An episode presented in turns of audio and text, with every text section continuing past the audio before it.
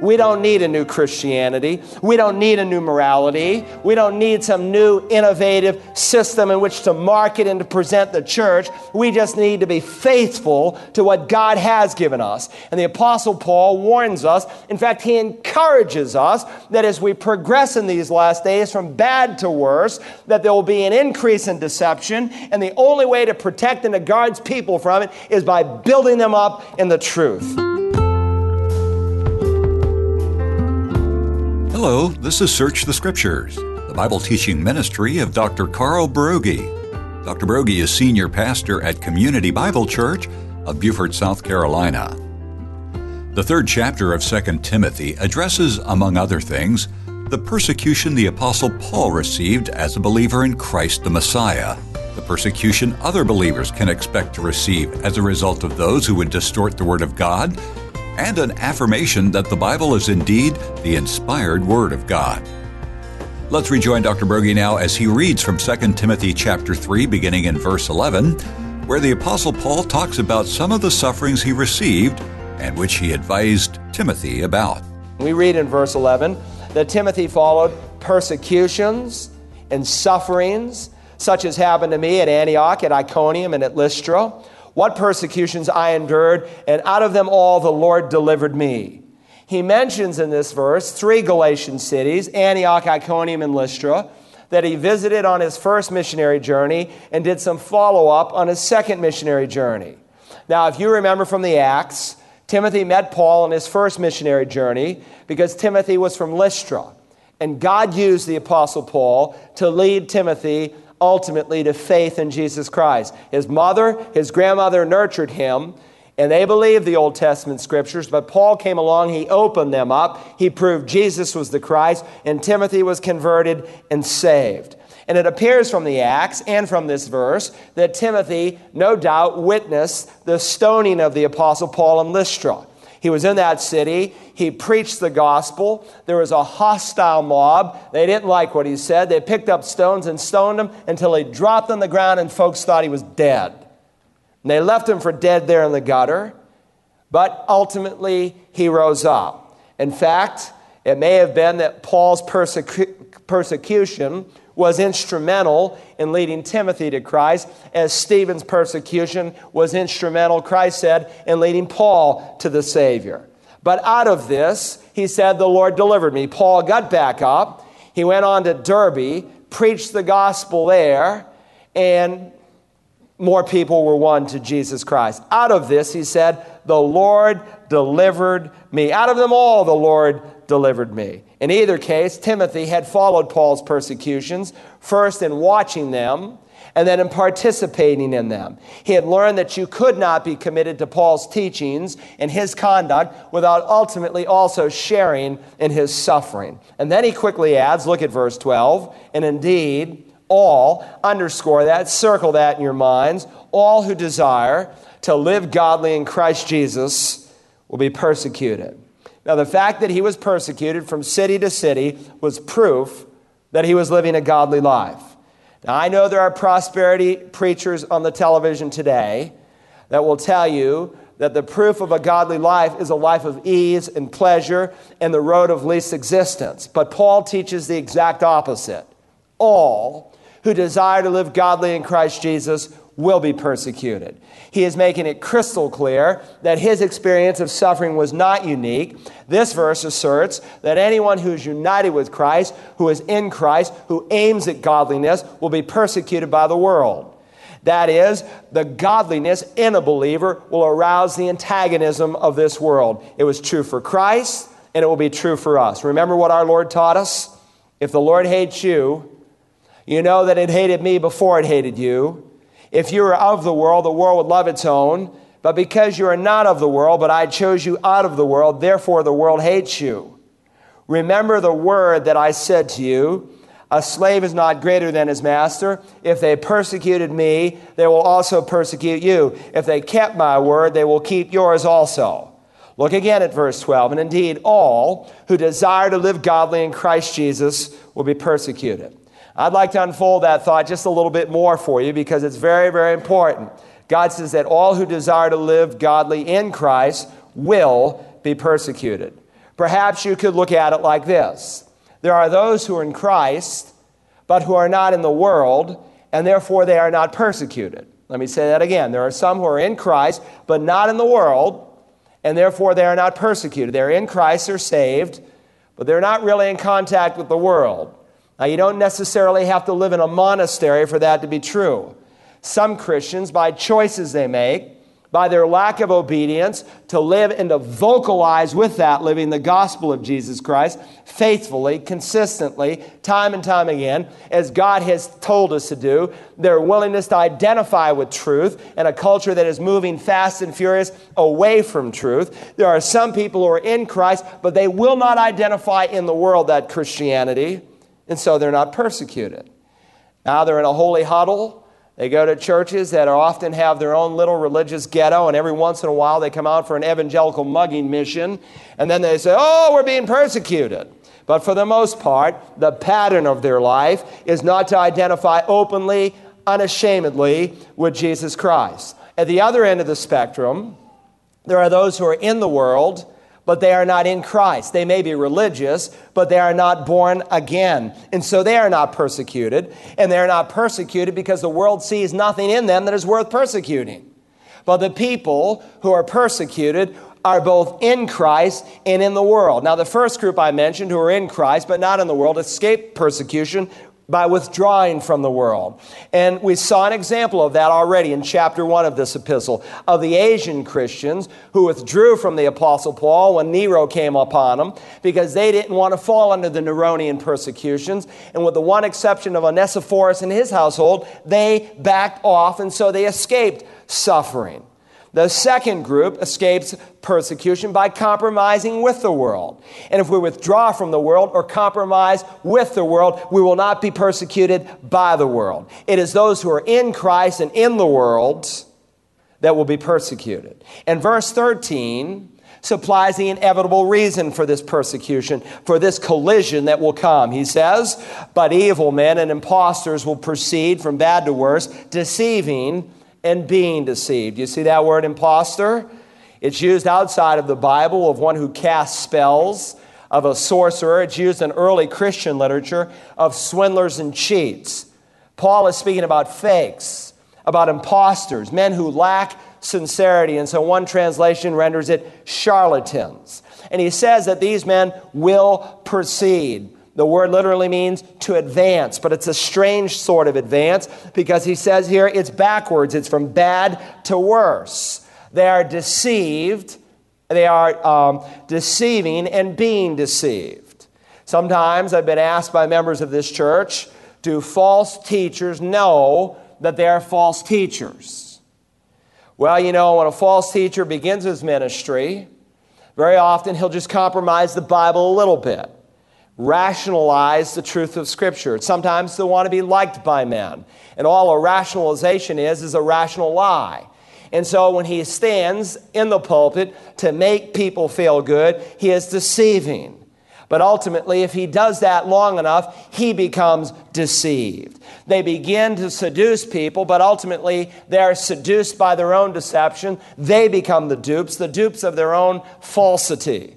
And so that's why some false teachers believe that they are not false teachers. They believe with all their heart that they're preaching the truth, that you ought to listen to them, that you ought to embrace what they're saying, but their teaching does not coincide with the plumb line of Holy Scripture. Now let's recapitulate here for a moment verses 10 through 13. Timothy stands out against the prevailing culture of his day. He was living the life. He was different from the evildoers and the false teachers mentioned the first nine verses. He has taken Paul as his guide and he has followed the Apostle Paul's teaching.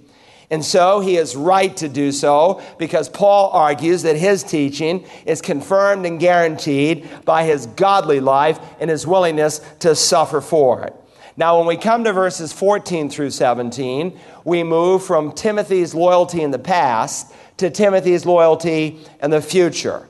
Again, verse 14 begins with those two words, su de, but is for you, or you, however, here in the New American Standard. And again, he's distinguishing Timothy now from the evil men and impostors mentioned in verse 13. Remember, thus far, he's drawn a distinction between those who follow their own inclinations and Timothy who follows the Apostle Paul. And he draws another important distinction here that is very important for us to grasp. Look at verse 14. You, however, continue in the things you have learned and been convinced of, knowing from whom you've learned them. Circle that word continue. It may be the most important word in the entire chapter. We, have saw, we saw in our opening introduction to this epistle that the theme of 2 Timothy is the gospel. Paul is in prison. He's about to be beheaded. He's consumed with the gospel. He's preached it for 30 years. He started churches with it.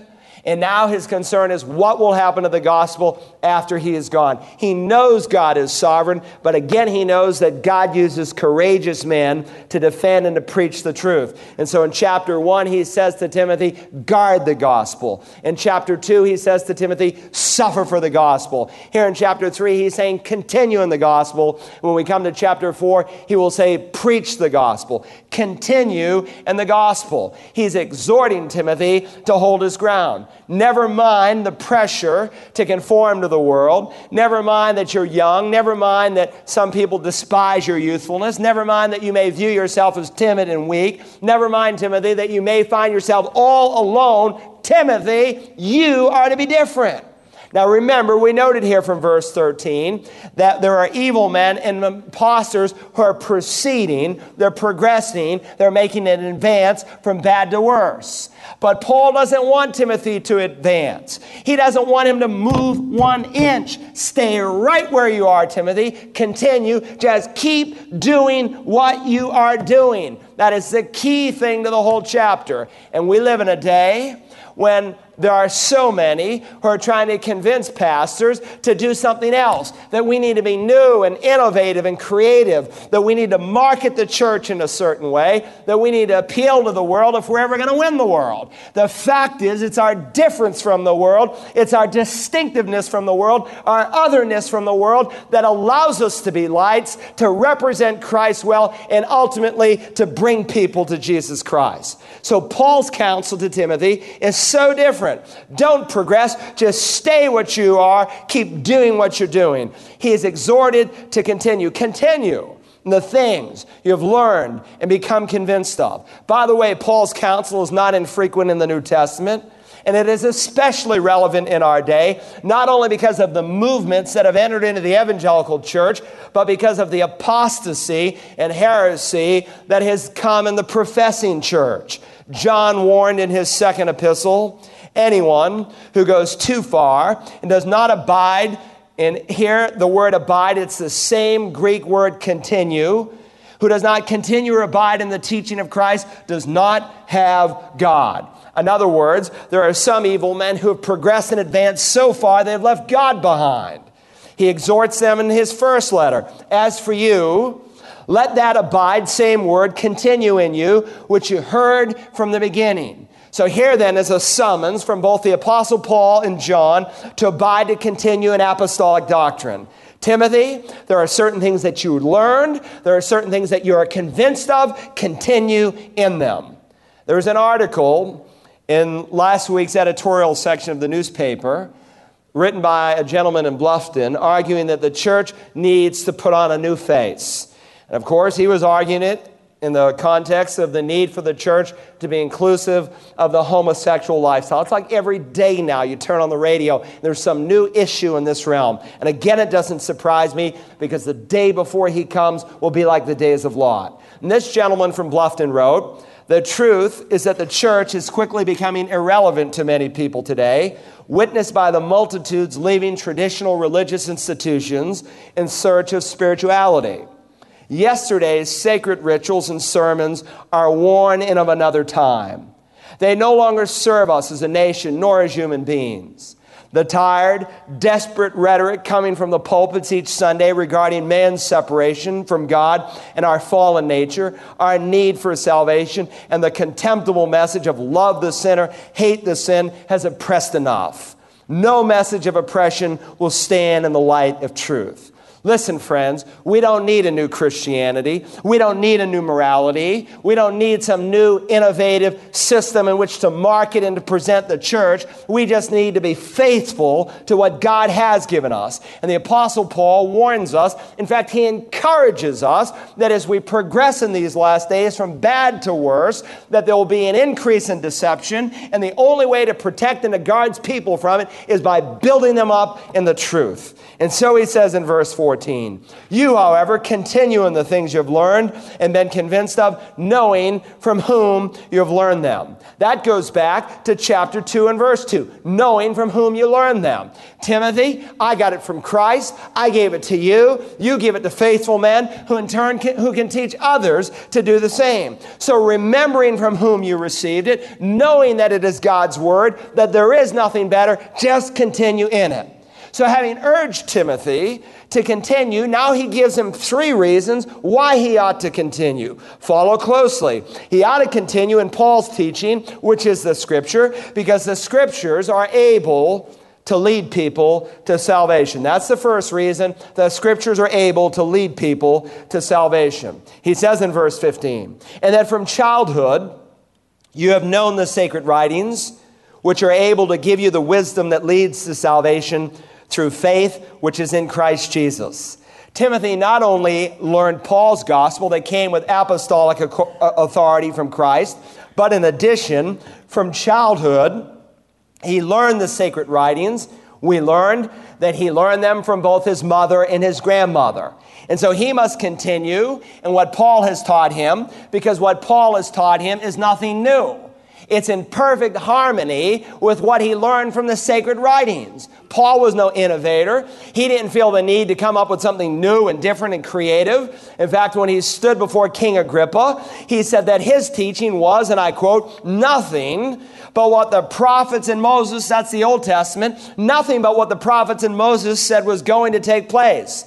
Namely, that the Christ was to suffer and that by reason of his resurrection from the dead, that he should be the first to proclaim light both to the Jewish people and to the Gentiles. He begins his letter to the Romans in precisely the same way. He said that what he was teaching, the gospel he gave, is what God promised beforehand through his prophets in the Holy Scripture. So, Timothy, you're not to veer from my teaching. Timothy, you're convinced of it. You're convinced of it because it came with apostolic authority. And secondly, you're convinced of it because this is what your mother and grandmother taught you from a child, the sacred writings, which he says here leads to salvation through faith, which is in Christ Jesus.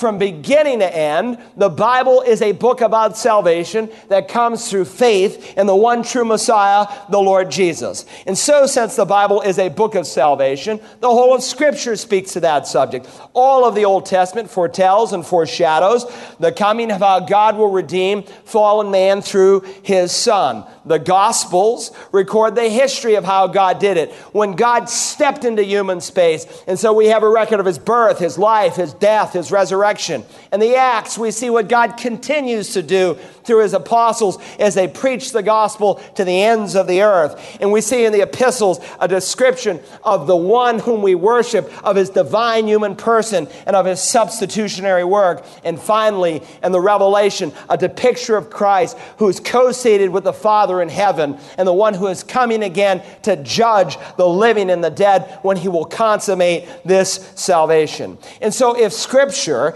is the tool that God uses to awaken faith, to convince the heart of the need for salvation that is in Christ Jesus, it should not be surprising to us that the devil will keep Christians from learning this book. For some of us, the most pointed spiritual battle we will face this week will not be some particular sin, but the devil who will try to keep you from getting alone with God in this book. Because God knows your usability is in direct proportion to your knowledge of Holy Scripture. So if the devil can keep Christians from learning the Bible, that they might not be effectively used from God, and if the devil can keep preachers from preaching the Bible and the unsaved from hearing the Bible or trying to convince the saved when they, the unsaved when they hear it that it's not true because he hasn't changed a bit. In the beginning, he said, Did God really say that? Did God say that? He questioned the integrity of the Word of God. He will do everything he can to do that because Paul knows and God knows that the Scripture is what God uses to lead people to salvation. So, Timothy, it's critical that you continue in the scriptures because the scripture is the tool that the Holy Spirit uses to lead people to salvation. Secondly, Timothy, you need to continue in what you've heard because the scriptures are inspired by God. They're inspired by God. We read here in verse 16 all scripture is inspired by God. Now we need to ask a question. What does Paul mean when he says all scripture? Understand, he's not simply referring to the Old Testament. He's including in this context two sources of knowledge that have just been mentioned his own writings, my writings as an apostle, and therefore by extension and application, the whole apostolic faith all of the Old Testament as well, what he had learned as a child, the sacred writings. So when he says all scripture, he's referring to that body of apostolic doctrine and the Old Testament scriptures that he had learned from childhood. That's why Peter refers to Paul's writings as the rest of the scriptures. That's why Paul can refer to his own writings as the word of God in 1 Thessalonians chapter 2. The apostles were conscious of the fact that they were delivering to men all scripture. And all scripture refers to that body of truth, Old and New Testaments, the faith delivered finally once and for all through the apostles, what we call the Bible. Now, these words inspired by God in the New American Standard, three words, five words in the King James, given by inspiration of God, is actually just one word in the Greek New Testament, theopneustos, literally, God breathed. Scripture is the literal breath of Almighty God. Just as my voice is my breath coming from my diaphragm, out of my lungs, over my larynx, through my voice box, articulated by my tongue, lips, and teeth, you are hearing this morning what is Carl breathed. Even so, the Bible is the very breath of God, as if God had a voice box and lips. Scripture originated in the mind of God and was communicated by God's mouth, by God's breath or spirit inspiration, theopneustos, God breathed, does not mean that God breathed into the Bible life. That is, it was dead and he had to give it life. Nor does it mean, for that matter, that God breathed into the human authors of Scripture. Now, God worked in those human authors. They were brought alongside, Peter said. They were, in one sense, moved by the Spirit of God. But inspiration, uh, the word theopneustos literally means breathed out. Now, you can get technical here. The Latin derivative of our word inspiration literally means to breathe into. But understand, God did not breathe into the writings or the writings. What was written was God breathing out out of his own mouth the very word of God. And so, very often, the prophets would write, the mouth of the Lord has spoken. And so it is entirely appropriate to refer to the Bible as the Word of God because God spoke it. It originated in His mind, it's spoken through His mouth, and He uses as instruments to communicate it human vessels as they recorded Scripture. And that's where many people say, well, that's the problem. I believe it originated in the mind and heart and will of God, but because he wrote through men, sinful men, and since we're all sinful, the final product is fallible. Listen, when these men wrote the Bible, they did not suspend their human faculties, but understand God in his sovereignty and providence overrode their fallibilities such that the final product is a book without any mistakes. Now, I have been studying this, as I've told you in the opening part of this sermon, for almost 30 years. And I have not yet found a single contradiction or mistake anywhere in Holy Scripture. I've been privileged of God to learn the Hebrew and the Greek of the New Testaments. I've read it in a multiplicity of English translations. And when people say to me, ah, the Bible, why should I believe it? It's full of contradictions. I will quick, quickly hand them mine and say, show me one because I have not found one yet. No, the Bible is God's Word. Now, understand, God did not mechanically dictate the Bible. He didn't say, Paul, take a letter, and Paul sat there and, and uh, wrote it down. No, as you read the apostles, As you read the prophets, as you read their praises, their praises, their instruction, their corrections, you can see their personalities. You read Daniel, say, yeah, that's Daniel the prophet, all right. You read Peter, say, oh, that's definitely Peter. You read Paul, yep, that's his vocabulary, that's his style of writing, that's definitely Paul. And the more you read and study these men, they become almost like your friends. I feel like I know the Apostle Paul so well that when I meet him in heaven, it won't be a shock because his heart comes through Scripture. God uses his personality. It's kind of like Scott who's up here in that seat every Sunday. I've never seen a man play so many different kinds of instruments that he can play. And each instrument, when it's played, whether it's blown or strung or shaken or whatever he's doing, is, expresses its own unique personality as an instrument. But it's the same man working through each one. Even so, God uses various men, various personalities, and through it all, God delivers His message. So the message is spoken by human authors, and it is if God were delivering it Himself using their personality and writing style. And so the scripture in no way is diminished, nor is it Uh, their personalities in no way are diminished, nor in any way is the scripture fallible because God superintended the process. And so the end product is an infallible, inerrant Bible. And that's what Paul is teaching here. He says, notice, all scripture is inspired. All. Underscore that in your thinking. It's what we call verbal plenary inspiration, an important theological term like the word Trinity. The word Trinity, it's not in the Bible, it's taught in the Bible. The words verbal plenary inspiration aren't found in the Bible, but the teaching of verbal plenary inspiration is. We do not believe in what some refer to as partial inspiration. We do not believe that the Bible is inspired in certain parts but that all of the scripture, as Paul says here, is God breathed. Paul is affirming that the Bible is fully inspired and not partially inspired, that it is all God's word. And you need to understand that because many today will say that the Bible is inspired in parts, that it's not completely inspired. But when they teach that, they're contradicting Jesus Christ and the Apostle Paul. You got to be careful. The devil disguises himself as an angel of light. Some preacher can say, I believe in the inspiration of the Bible, but he means so much different from what the scriptures teach. And that's why we have these major denominations under the umbrella of professing Christendom that are now endorsing the homosexual lifestyle, that are arguing for the ordination of women to be pastors, who teach theistic evolution and a host of other heresies. Friend, that is wrong, and it's flavored by the fact that they believe not in full inspiration, but partial inspiration. To listen again to today's message, Standing Firm in the Faith, use the Search the Scriptures app for smartphones and tablets, or visit us online at searchthescriptures.org. You can also order a CD or DVD by calling 877 787 7478 and requesting program 2TM7. Tomorrow, Dr. Broggi's wife Audrey is in this time slot with her program for women, Mothering from the Heart.